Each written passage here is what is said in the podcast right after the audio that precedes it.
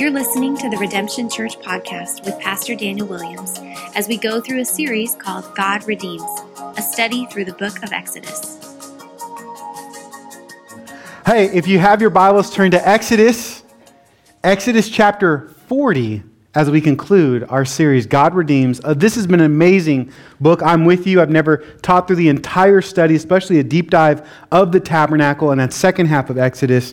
And tonight we're going to conclude. And as you turn to Exodus chapter 40, I just want to read a verse for you. It's found in Psalm 119, a verse that hopefully you can say amen to and see in our church as we value speaking the word of life to you and teaching you God's word. David said, Oh, how I love your law. It is my meditation all the day. I hope you know at Redemption Church we love God's Word. Uh, we love applying it, studying it, meditating on it, learning from it, speaking it, applying it to our hearts, to our lives. That this is this has been a great study of the book of Exodus, and it's so rich because it points us to the person of Jesus, like all of Scripture does. And so today will be message 58 of Exodus. That's right. Man, we should have done I listen, I could have done more. I could have done more to tell you the truth. That's all I'm saying. But I know that because I've counted. But it hasn't just been me, because here at Redemption Church, we don't want just a preacher, but the preaching of God's word. And so we've had Pastor Robin share messages. We've had uh, our church planner that we supported and sent out, Pastor Willshare Will Torres. We've had Pastor Pilgrim Benham, Pastor Esteban Valenzuela from Spain as well, another church planner we support and coach and do things doing God's word and teaching us. Uh, because, man, it is just so rich. And I hope that you know, as we've been studying, going verse by verse and this expository teaching, that you can see how rich God's word is for your life. That you can love the Lord your God and know his law and meditate it all day long. It's that good. Say, psalmist would say, I meditate on her word. It's day and night. It is that rich that we can actually take this much time to actually go to God's word and have him speak. And hasn't he been faithful? He'll always be faithful to his word. You know, we believe in God's word, how it's vital to our lives. Romans 15, 4, it actually says that for whatever things are written in our former days were written for our instruction. A lot of people don't even believe or want to study the Old Testament, but it is canon, it is scripture. And it says, the text says in the New Testament, this scripture is for us to endure, that through encouragement of the scripture, we might have hope. I hope that your faith has been built. I hope that you have some uh, hope in your heart to see that God is sovereign, that He is moving, that He wrote these things for a purpose to encourage you, and He is a God that is Emmanuel with us. We love God's word here. And our God has spoken to us through Scripture, and it's been so good and learning so many wise things from His Word. We need to be like 2 Timothy 2.15 to study the Word of God to show ourselves approved because we love the Lord and He esteems His Word. I want to read from you a little bit of our statement of faith as a church. I know a lot of people don't even read these things, but this is what we say about the Bible. We believe the Holy Scriptures of the Old and New Testaments to be the verbally inspired Word of God, the final authority for our faith and life, inerrant and infallible, and God breathed. 2 Timothy 3:16 and 17. 2 Peter 1 20 through 21, Matthew 5 18, John 16 12 through 13. And I'm sure we could have done a lot more references and verses for that, right? Now, why do I want to read this? Because as a community, I want us to see that what we actually believe, we try to apply in, the, apply in real life. This isn't just a statement of faith. This is something where we actually value speaking words of life, God's word, his final authority. In fact, as a church, as we celebrate 10 years this year, this will be the 23rd book of the Bible that we've taught through these last 10 years. And you know what we're going to have to do after Exodus? Another book of the Bible. Hey, that's what we do, you know, right? So we're actually going to do a series in Galatians called Living by Grace and study God's grace. We usually do Old Testament, New Testament, and of course, there's been hundreds of topical messages in between, like next Sunday, we're going to do Psalms, more singing, going through the Psalms, giving thanks. We'll have a Christmas series, 21 days in prayer and fasting. We'll do a series in prayer. And then we'll go back into our uh, rhythm and routine of just going through God's Word. We just want to exposit, expose, show you the goodness of God through the Word of God because this is how we know the will of God and who Jesus is. And so we don't necessarily worship the God. It's not the Father, the Son, and the Bible. It's the Father, Son, and the Spirit, and the Spirit inspired the Bible and teaches us and points Scripture to Jesus as we exalt Him. That's our mission. This is our worship with our mind. We just sang, we give with our hands, serving, with our finances, worship in that way. I hope you know you can worship God because He's that big in everything you do. And so we're just coming alongside this time because I believe the best thing for you all and for me is to be equipped by God's Word to be able to walk through this. I know y'all were giving me a hard time about how many messages these were. Why are we talking about how you're not supposed to sleep with the donkey and stuff? I know it's in Scripture, okay? But hey, it's in the Word of God and it's valuable. And so we don't shy away from these things. We walk through Scripture because it equips us for our heart. And aren't you so glad that God knows what we need?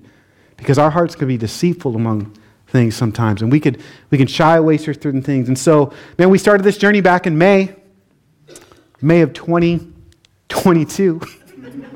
I have it written down, May 20, May 2022, and we're finishing today after 19 months. Now, come on. There has been few breaks, there's been topicals, there's been series. I have been having, you know, we have guest speakers, all that different stuff. But it is pretty cool to celebrate, to recognize, right? Especially for all y'all that didn't, don't like going through the Old Testament. You're like, yes and amen. Praise God. Let me get a gospel, you know? So, this is how the book of Exodus ends, chapter 40. It's the final chapter about how they erect the tabernacle. They celebrate as well, right? Being that God is going to show up in an amazing way, the Shekinah glory, and dwell with the people. And so let me give you a quick breakdown if you haven't been for all of 19 months with us, which a lot of you haven't. That's okay. Uh, the book of Exodus is really divided in three major sections. Okay? And so God delivers the deliverance of the nation of Israel. God delivers the uh, Israelites from Egypt and the bondage of slavery. It focuses on Moses, the plagues, and the wondrous works of God in that first section. Uh, chapters 1 through 18. Chapters 19 through 24, we really see the covenant made through uh, God to the nation of Israel and it, on Mount Sinai, and it really focuses on guidance, how God leads. Remember, He's establishing a nation. This is where we get the Ten Commandments, the ordinances, the Levitical law, the system, all that different things. And then lastly, as He establishes the law, He wants them to live it out. And He actually says, I want to be with you and walk with you and lead you. And the presence of God is focused on chapters 25 through 40, where God gives instructions for the building of the tabernacle. The central theme is the sanctuary where God's presence will dwell with his people. And we see amazing things like the pillar of cloud leading them and coming and being with them. And so it's a great framework, even of our redemption, how God delivers us. He guides us and he's with us.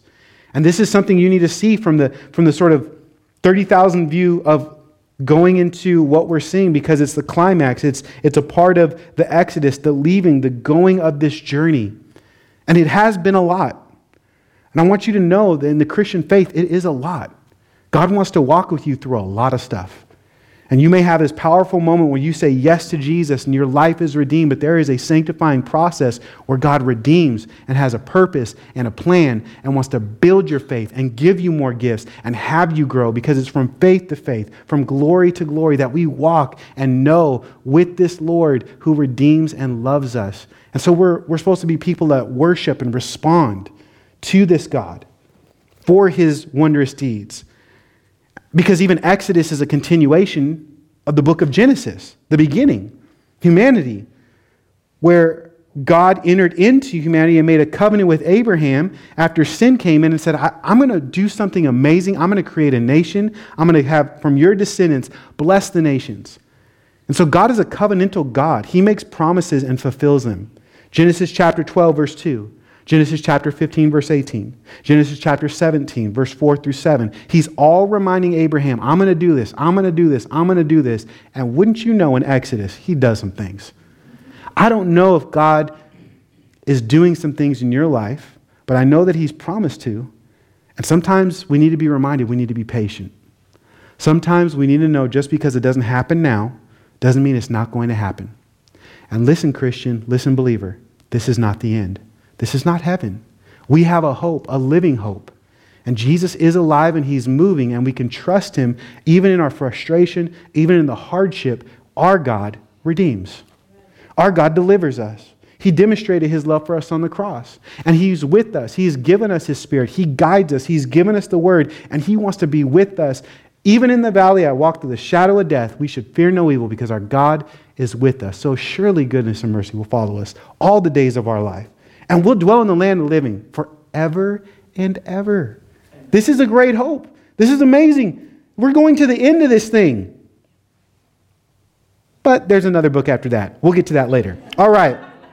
So, uh, man, it's fun to study God's word. Remember, this is the same God that we worship. He fulfills his word, he promises to redeem, and he loves us.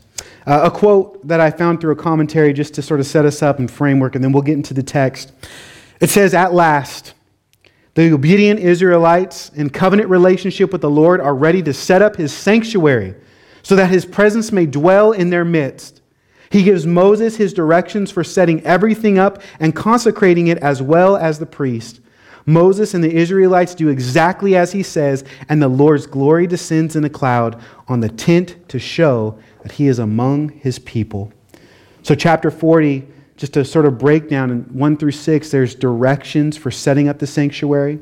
17 through 33, there's the execution or uh, executing the directions from the Lord. And then in the very end of this book, verses 34 through 38, the glory of the Lord dwells with the people.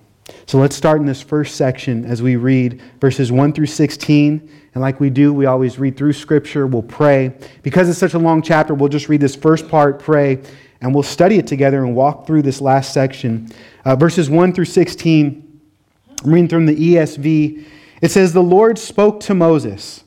Praise God that he speaks. Saying, On the first day of the first month, you shall erect the tabernacle of the tent of meeting. And you shall put it in the ark of the testimony, and you shall screen, uh, shall screen the ark with the veil. And you shall bring in the table and arrange it. And you shall bring in the lampstand and set up its lamps. And you shall put the golden altar for incense before the ark of the testimony and set up the screen for the door of the tabernacle.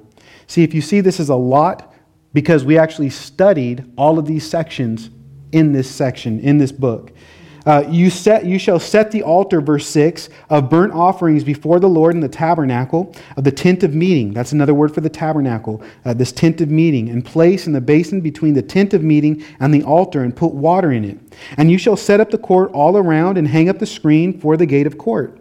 Then you shall take the anointing oil and anoint the tabernacle, all that is in it and consecrate it and all its uh, furniture so that it may become holy. You shall anoint the altar of the burnt offering and its utensils and consecrate the altar so the altar may come become most holy. You shall also anoint the basin, its stand, and consecrate it. Are you getting a theme? It's saying anointed, anointed, anointed. Then, verse 12, you shall bring Aaron and his sons to the entrance of the tent shall wash them with the water and put on Aaron in the holy garments, and you shall anoint him and consecrate him, and he shall serve me as priest.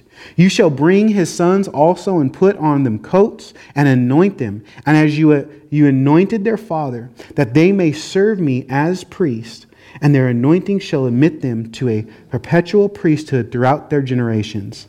This Moses did according to all the Lord commanded him so he did. Let's pray and then get into God's word and continue our study. Jesus, we thank you so much. It's already been rich, the introduction, thinking through, having those muscle memories processed of your goodness and your faithfulness of how you redeem. We continue to pray for revelation, Lord. We continue to pray, God, that you would use your spirit to speak through me, to give me clarity, to speak to people we pray for soil, soft soil in of our hearts. That would be the Word of God would plant in good soil tonight. God, we pray for an empowering to do your word as we receive your revelation tonight and, and lift you up, Jesus, that you would enable us and empower us to apply your word to our specific life, our situation. And so, God, only you can do this. Only you can speak in such a way where Even it goes to people that are listening online and video and in the room. I pray, God, that people would recognize how amazing you are, being able to do this, even to be able to speak through a sinner like me. And so thank you, God, for teaching me so much through this book, even this week. Thank you, God, for your faithfulness. We praise your name. we don't even need music to just sing and cry out to you and praise you. But yet you're a good God and you grace us with beautiful gifts, the Father of all good gifts. So we thank you for this gift, this church, these people. What a beautiful thing of grace. May we have an attitude of thanksgiving and grateful hearts as we enter in this season of Thanksgiving and holidays. May we recognize that these are holy days before you. That we don't even just worship you from week to week or a Sabbath, but you are our Sabbath rest, Jesus. And so we enter in right now. We welcome you. Once again, we recognize and acknowledge and praise your name, Jesus. You're here in your, in your church, in our midst. So have your way, do your, do your will, Lord, and we just thank you and we bless you. Be honored and glorified. It's in your name we pray. Amen. Well, recently I was in a discussion with a few pastors about speaking in tongues into a microphone. This recently happened uh, as we gathered, as we get together with a whole bunch of pastors, and there's theological different camps, and uh, we were calling together, hey, what, what does Scripture say about these things? And it led us to an interesting conversation about 1 Corinthians 14, where the Apostle Paul gives instructions on the very subject uh, as he instructs the church of orderly worship and how to handle these things. If there is a tongue, you would interpret. And the church that um, was this was happening, it was in their culture where there was things were being done out of order. And we were having this private debate. Well, when we gather, what is the point of Paul saying? Because he's saying, I'd rather you speak in five words to edify people. And if you don't do it in order, people are going to think you're crazy. The way that you do things and how you obey and how you set up things actually matters. Not only in your home, but also in God's home. What, what does he say about these things? And so we were having this interesting debate, uh, talk, um, because sadly, some people, because it's done out of order, they just dismiss the spiritual gifts altogether. They say, well, I'm going to throw the baby out with the bathwater. But we were trying to say, well, let's not do that. What does Scripture say? We believe as a church that God does use the spiritual gifts, that gift of tongues is actually alive today. And when in place, especially in a corporate gathering, there should be an interpretation. We do believe that God still does heal.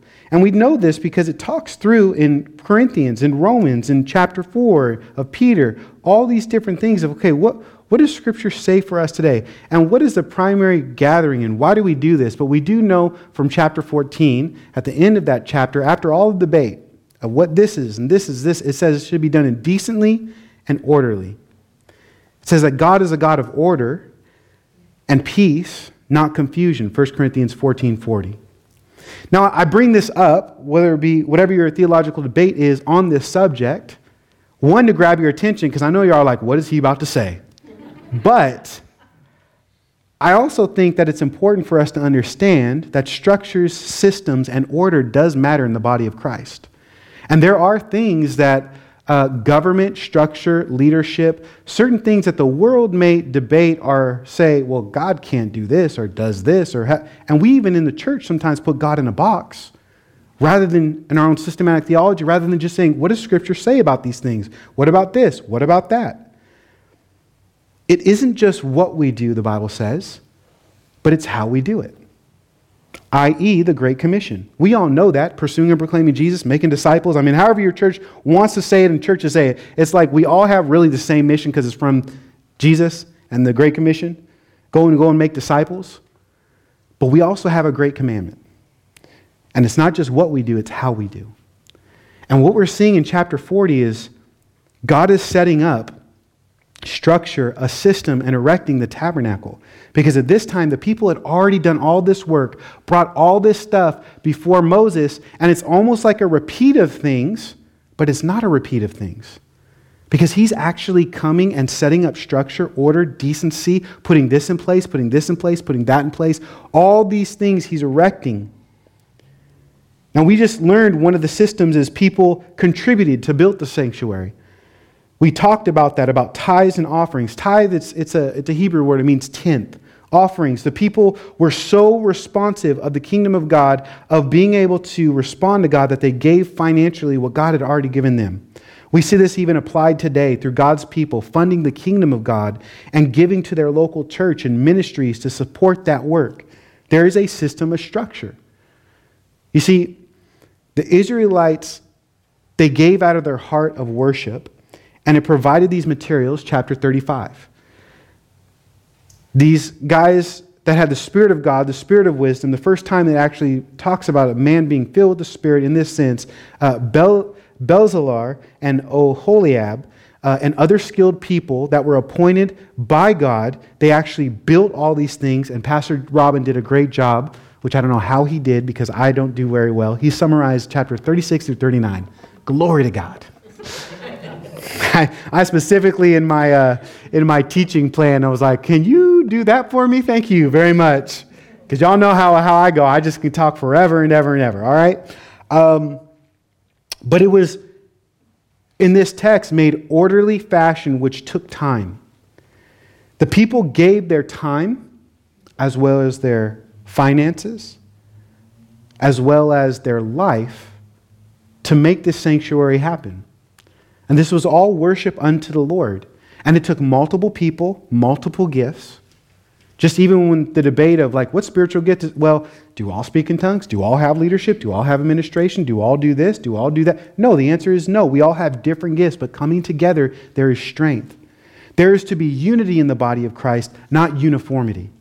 And aren't you so glad that there are people that are gifted in certain gifts like administration and leadership, and then there's other people that are more prophetic and teaching and up front, but then there's people behind the scenes. And like, it's okay to embrace all these gifts. And what, Le- what Moses is doing is using his responsibility, his leadership, to organize everything. And now he's erecting the tabernacle, putting things in place, organizing, strengthening.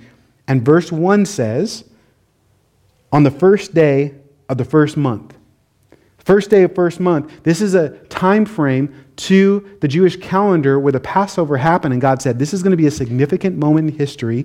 Make sure that you go and you start your calendar based off the work I did. You remember the Passover when the lamb was uh, the lamb died and the blood was shed over the door. The angel of death would pass over and it was very significant because it brought salvation and it brought redemption and it brought life and it was celebration. And it was ultimately a picture of the lamb that we know jesus that shed his blood for our sins.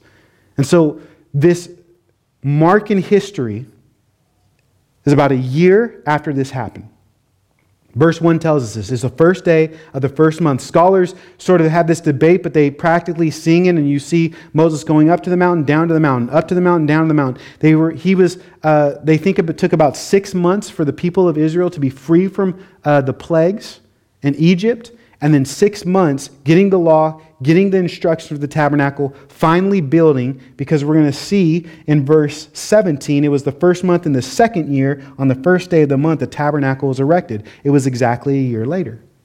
So we see it took a long time. Here's another kingdom principle for you as we look at this text and sort of go in the big picture. God uses his people here on this earth to advance his kingdom.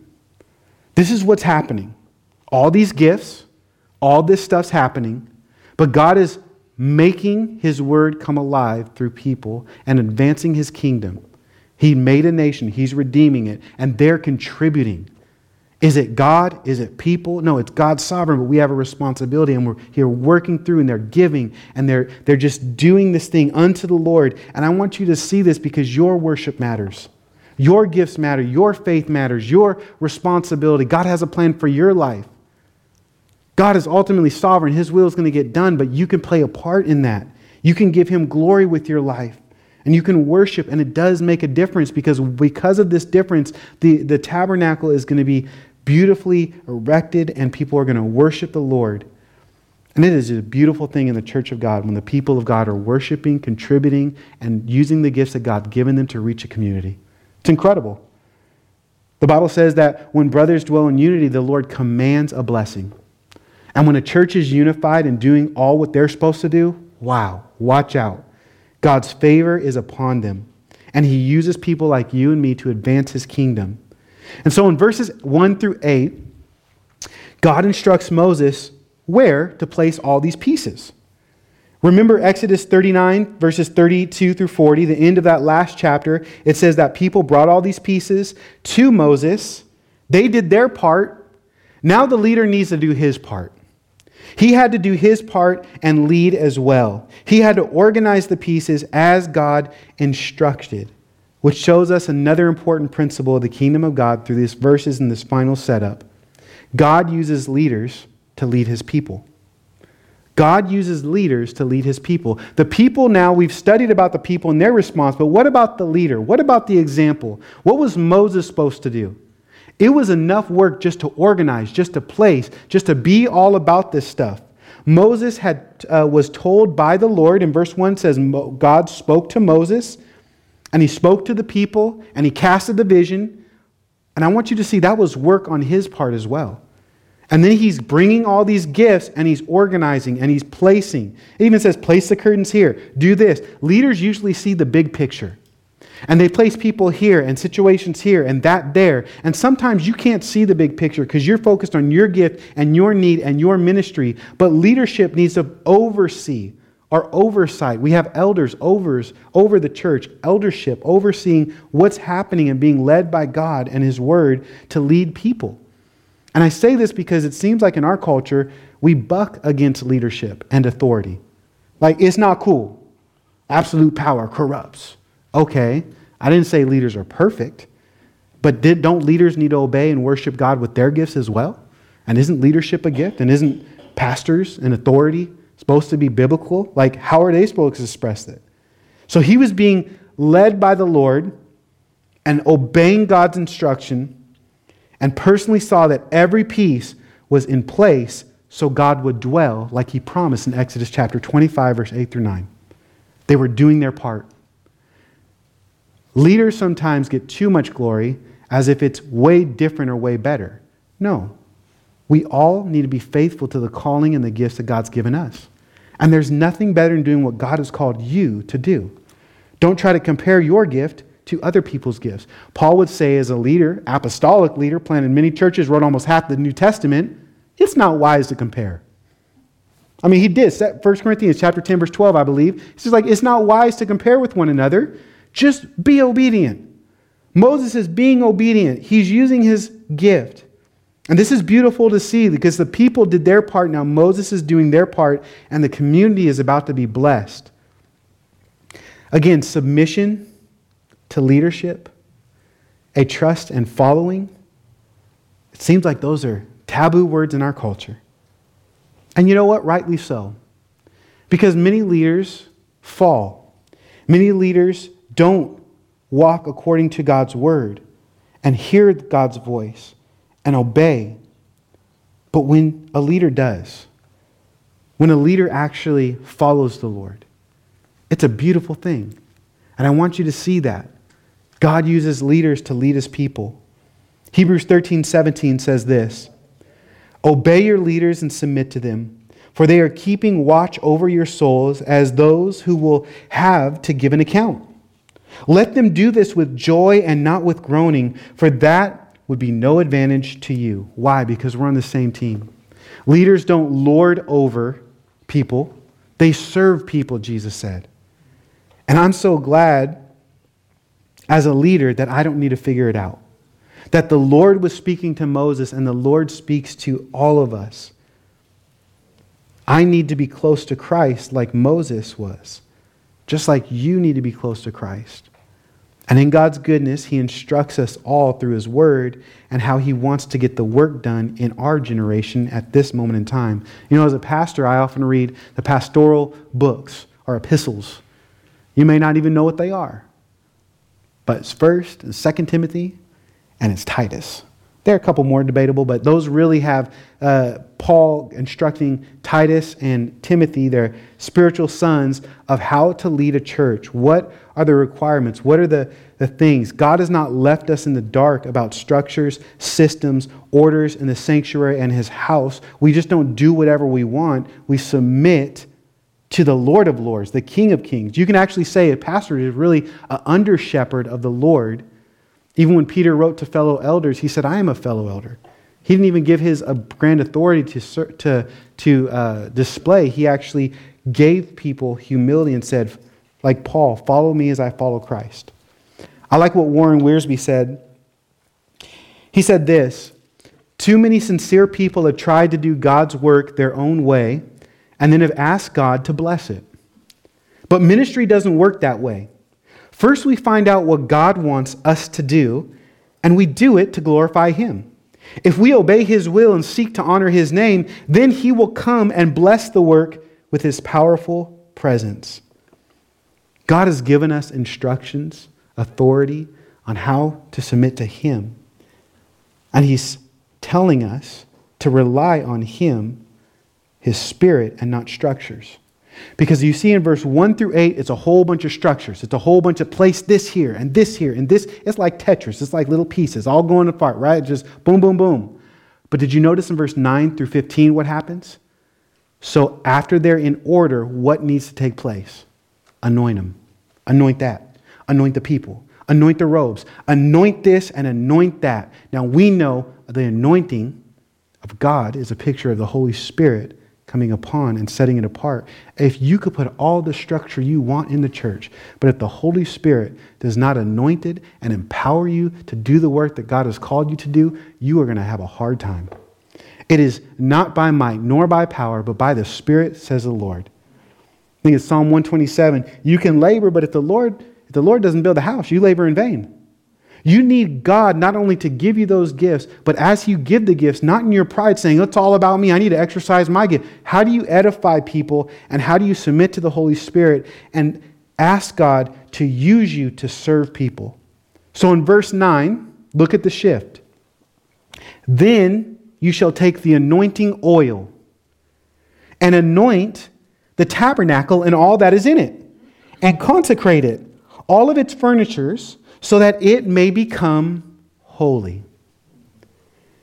It was the anointing that made things holy, not the system, not the structure, not the order, the method, or the placement. It was the anointing of the oil. This is very important for us to learn because we in the church can tend to rely on a method from man and not from God.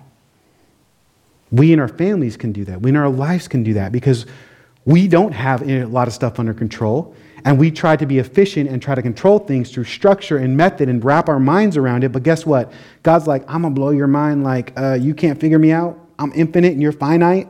And so my ways are higher than your ways. You're to have to trust in me with all your heart. Lean not on your own understanding, but in all your ways, acknowledge me, and I'll, make your, your path straight. Even though you may not see how it's to get done, I, I can do some impossible things. You, you may think that I'm dead, but three days later I'm going to rise. God does things that only God can do, and we as a people need to trust Him to do those things. We need the anointing of God, the power of the Spirit to help us make disciples, to use our lives, our lips, our heart and hands for His glory. God tells us certain methods, and methods are, are good, they're powerful, there's nothing wrong with it. We, we actually believe in methods and structures and spiritual disciplines like going through God's Word, like singing songs, tithes and offerings, serving people, using your spiritual gifts, prayer and prayer meetings. But our reliance is not on the system, it's on the Spirit, it's on the work of God.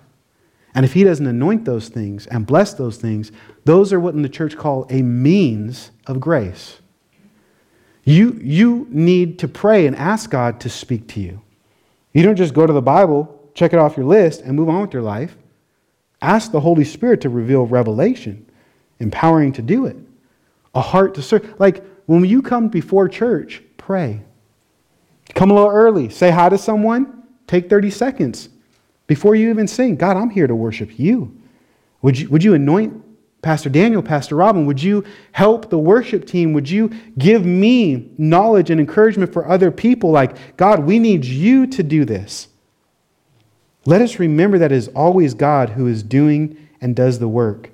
Jesus builds his church, and he should receive the praise and the glory. And so, he tells Moses, anoint the priest, anoint the furnishings, anoint it all. It's a picture of the Holy Spirit. And oh, oh, how the church needs the Holy Spirit to do the work. In our churches, in our lives, in our community, He's the one that consecrates us and makes things holy, not our works. It says the anointing made it holy, separate, special, set apart, not your own efforts. I mean, the people gave and did a lot of amazing things. That's not what made it holy. God loved it, honored it, it was great. But they weren't in a better position because they did a whole bunch of good stuff. They were in a better position because God, who is great and sovereign and good and amazing, anointed their efforts.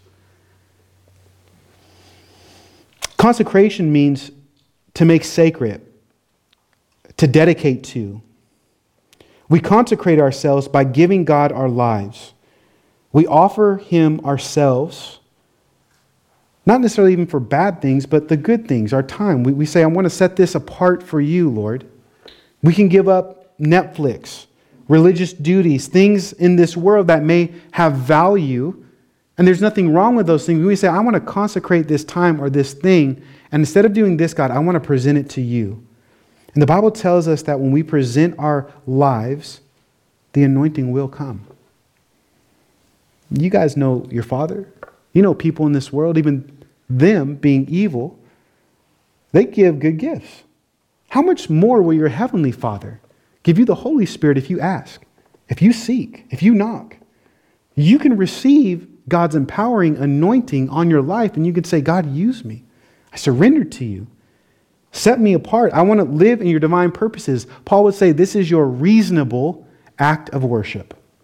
I mean, it's a reasonable response for us and the glory and the beauty and all that God did. I mean, you even think about the great contributes of the people giving the finances. How did they even get that stuff?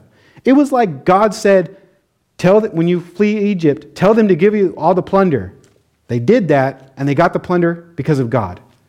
And then they're not even giving all of it, they're just giving some of it back. Like, this is just a response of God's goodness on our lives. A.W. Tozer he was a pastor, a prophet with a, a prophetic voice in the 1900s, 1900s to 1960s. Wrote a lot of good book, books, Knowledge of the Holy One, uh, with the Christian Missionary Alliance. He said this If the Holy Spirit was to withdraw from the church today, 95% of what we do would go on, and no one would know the difference. If the Holy Spirit had been withdrawn from the New Testament church, 95% of what they did would stop and everyone would know the difference. What about your life? If the Holy Spirit were to not show up, what would be different? Are you following the leading of the Lord? Are you asking Him to fill you, to make you holy, to sanctify you, to speak to you, to empower you, to consecrate your life, your time, your finances, your service? It matters. Galatians 5:16 says, "But walk in the spirit and you will not gratify the flesh."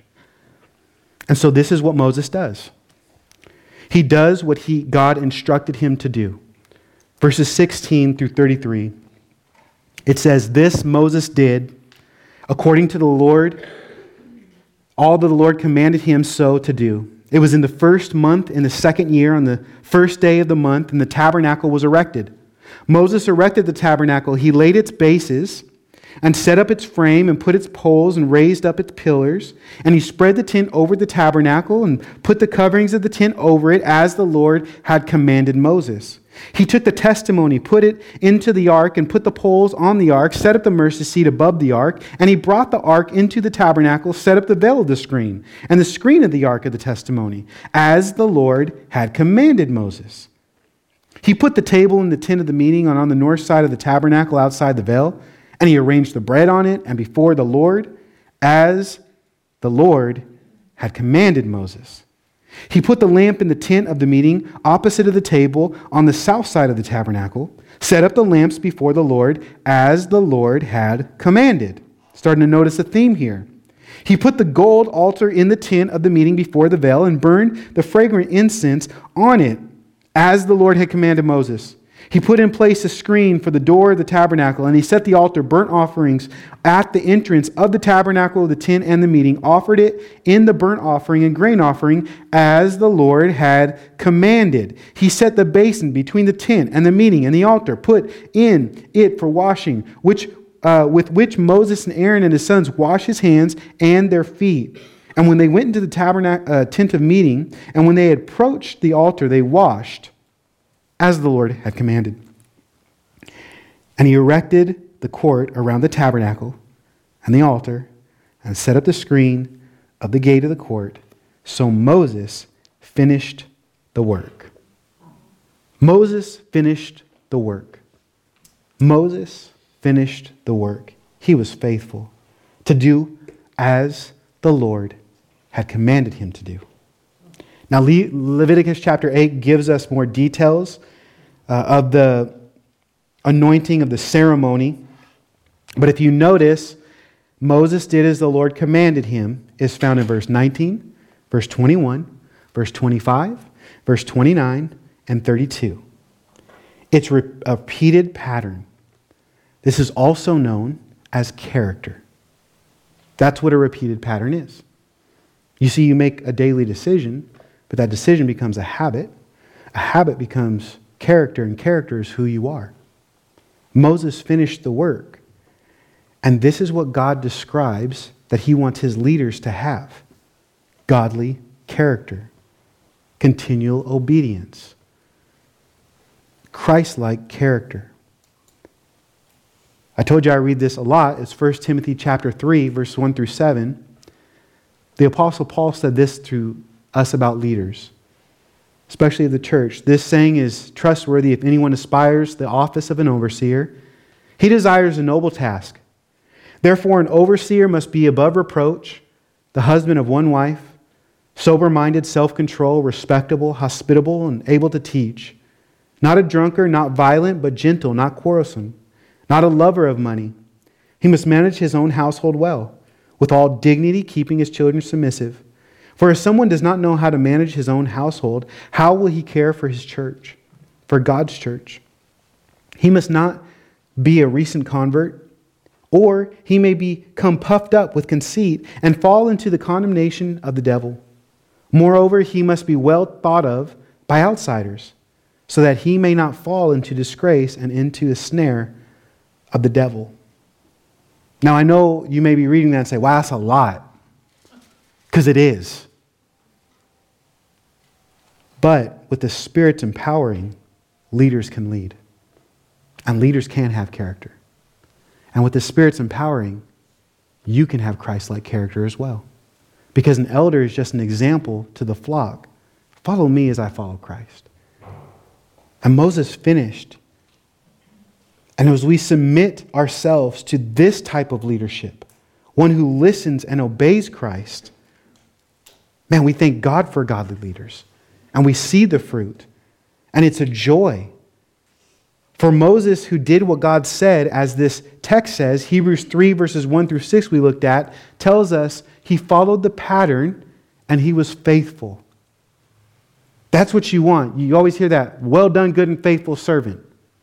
That's what we want to hear. It's a great goal for any leader to do what God's called them to do, and it's a great goal for your life to just do what God's calling you to do. Well, how many times? I don't know, a repeat pattern over and over again, week after week, moment by moment. You're just going to follow God until you meet Him face to face. That's what we do. This is discipleship. We don't just believe once, we continually repent and turn and go to God, and repent and turn and go to God. And we can, because He is faithful and just to forgive us of our sins because he did that work. And so we plead the blood. We plead him making us holy and sanctifying us and going to him over and over and over and over again. Because the pattern, the position of the things for the tabernacle were actually a pattern for us to see Christ and serve, as Hebrews 8 5 says, as a copy of the shadow of the heavenly things. You know, because Moses obeyed and brought, because Moses obeyed what God commanded him to do, push, positioned all these things in order it actually brought glory to God. The tabernacle is actually a picture of heavenly things, of how heaven is set up.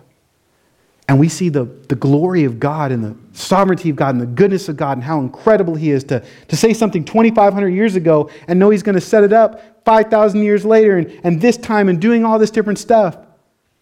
You see, when you obey God, you may not even understand how He's moving and how your life will impact not only this generation, but the generations to come. But we obey the Lord. And when we obey God, it brings Him glory. And it serves as a great example. Moses serves as a great example that we can be faithful to obey God's instructions as well. And you know what the results are when you obey God, when you follow God? What does Jesus say when you not only hear God's word, but you obey it? Blessing. What is the greatest blessing? The good news of the gospel. God Himself. Look at verse 34 through 38 because the presence of God comes. Then the cloud covered the tent of the meeting, and the glory of the Lord filled the tabernacle. And Moses was not able to enter the tent of the meeting because the cloud settled on it, and the glory of the Lord filled the tabernacle. Throughout all their journeys, whenever the cloud was taken up from over the tabernacle, the people of Israel would set out. But if the cloud was not taken up, then they did not set out until the day that it was taken up. So they were attentive to the presence of God. For the cloud of the Lord was on the tabernacle by day, and the fire was in it by night, in the sight of all the house of Israel throughout all their journeys. Next page, Leviticus. You're welcome.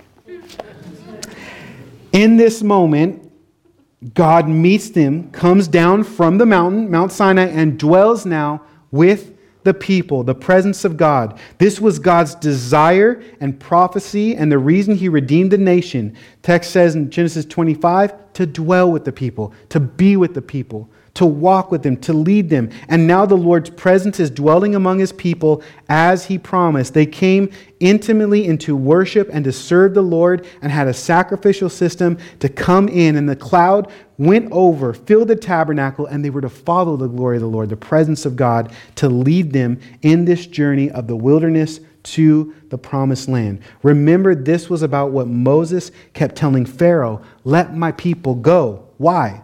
So that they may worship me. You know why you've been redeemed? To worship God.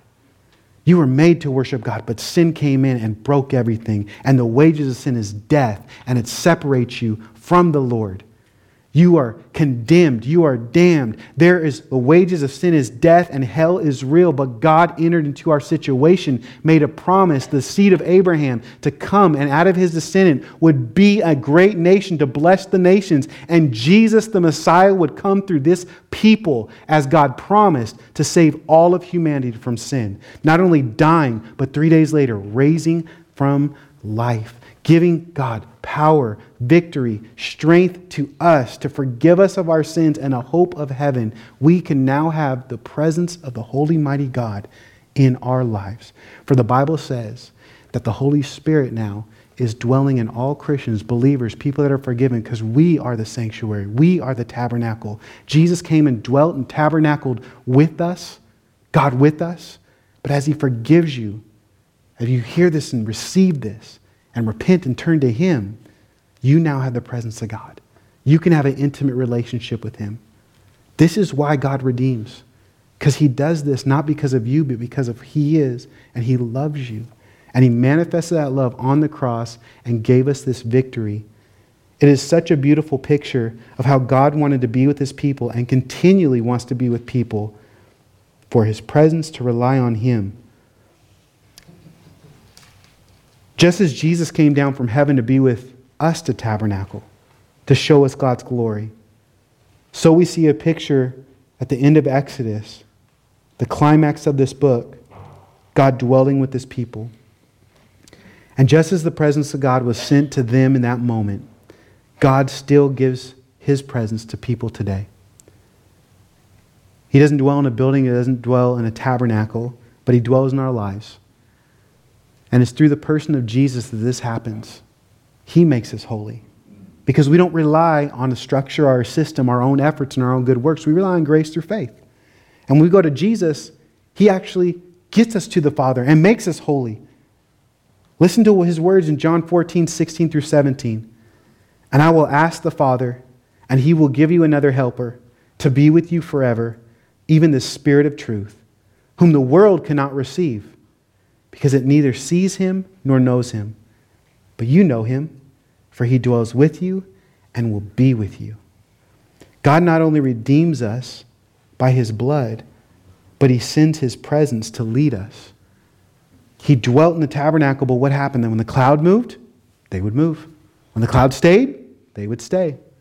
The Holy Spirit is with us, but also what in this life? He leads us, He strengthens us, He comforts us.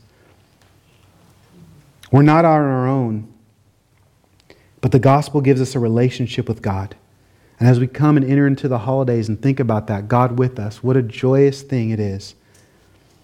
Again, I'll end with this quote. Warren Wiersbe said this The presence of the glory of the Lord is in the camp of Israel was not a luxury, it was a necessity.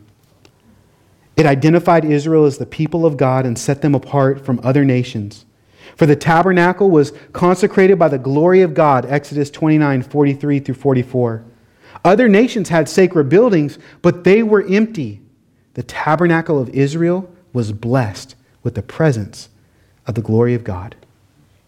What distinguished and set God's people apart was his presence, was himself, not their own efforts, not their systems or structures, not their behavior or rituals.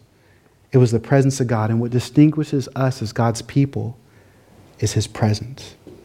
Not our own efforts, not our systems, not our structures, our worship style. It's his grace, it's his presence. The series has been God Redeems. And with that, we finish the book. Yeah. Pretty solid, right? So, Laura, you want to come up? We're going to close and take time to just respond and trust that Jesus can save and he's coming back again and take communion. And um, to set up communion, go back to verse 17. It just says this In the first month, in the second year, on the first day of the month, the tabernacle was erected. I find that pretty amazing because I was thinking about that. God's presence came on the celebration of the first Passover. This is how they celebrated the first of the month of the first year, the second year. I believe God wanted us to see something special, pretty important that we can't have God's presence without the work of God first and shedding of his blood. There was a, a, cause and effect here. If there had been no Passover, there would be no presence. And if there's no Jesus, there is no Father. He said he's the way, the truth, and the life. And, and Jesus shed his blood, just as that Passover lamb for you and I. And he says, Remember that. Remember, it's all grace. And you could enter in. He who believed in his name, he gave the right to become children of God. And so we have our hope and our glory in what Jesus has done. And think about that. When the, the presence of God entered that for the first time, it was exactly to correlate with the celebration of the blood that was shed by that lamb. Isn't it interesting and a weird paradox that we celebrate communion? Looking at something so horrific that our sins were placed on him and he became sin for us that we might become the righteousness of God. There was this great exchange on the cross, but yet we look with it with a smile because Jesus not only died, but he rose again, and he tells us to remember his grace, how much he loves us, and he's coming back again. And so we celebrate. God's presence came down, and they were celebrating, but yet they were celebrating the moment at the same time looking at that work. We should be celebrating but also looking at that cross and coming all saying, Thank you, Jesus, for salvation. And thank you, God, that you're not done with us. You're going to lead me in this life, and I will see you again because he will come back for his bride. Amen? And so we celebrate God's grace. We want to take communion, we want to celebrate, and we want to look to him. And so we want to invite you to take communion. We'll have the elements in the back. This is for Christians, people that believe and identify in the work that Christ did. So examine your heart Thank God that it's not based off your own efforts and your own system, your own structure, your own righteousness, but God's goodness. And if you are not a Christian, repent and believe today. Turn to Christ, take communion with us, receive salvation and the love of God for you, and know that you can celebrate His grace with us today. And so we'll let you pray, talk with God, receive His grace. We'll have the elements in those back tables. As we sing, stand up. When you're ready by faith, you can grab those elements, bring them back to your table, and I bring them back to your seat, and then we'll take communion together. Jesus, we thank you so much for your grace, for your salvation, for your love. What a blessing it's been. What a good time. What a, what a glorious, sacred time it's been to go through this book. We're so honored, God, that you would speak to us, that you would give revelation, that you would meet us in a real way, Jesus. We, we know the verse when two or three are gathered here in our midst, but, but experientially, seeing your kindness to us, how you met us and spoken to our hearts, even not only throughout the book, but even tonight. God, we thank you, we love you, we praise you for that. We honor you, we bless you. We want to look to you, Lord, in your cross. Let us be a people of grace. God, anoint us, sanctify us. We need your help. So we come, God, once again, asking for the forgiveness of our sins. Help our eyes to turn to you, to fix our eyes on you, Jesus, the author and perfecter of our faith. And give us the strength, enable us, power us to walk this life in holiness, purity, and your righteousness and your law. We love your law, Lord. We can meditate on it day and night. So we come to you now, remembering the word you said do this in remembrance of me. Jesus, may we remember you in this moment. And may we worship you in spirit and in truth, honoring you. It's our reasonable act of worship with our lives. It's your name we pray, God. Amen. This is Pastor Daniel Williams at Redemption Church in Delray Beach. Thank you so much for listening to that message. We pray it was an encouragement, it was a blessing to you as we love to pursue and to proclaim Jesus together. And so, no matter where you're listening, whether it be YouTube or our podcast, you can go to more resources at redemptiondb.com and even partner with us in ministry to pursue and to proclaim Jesus. God bless you, and thank you so much for listening.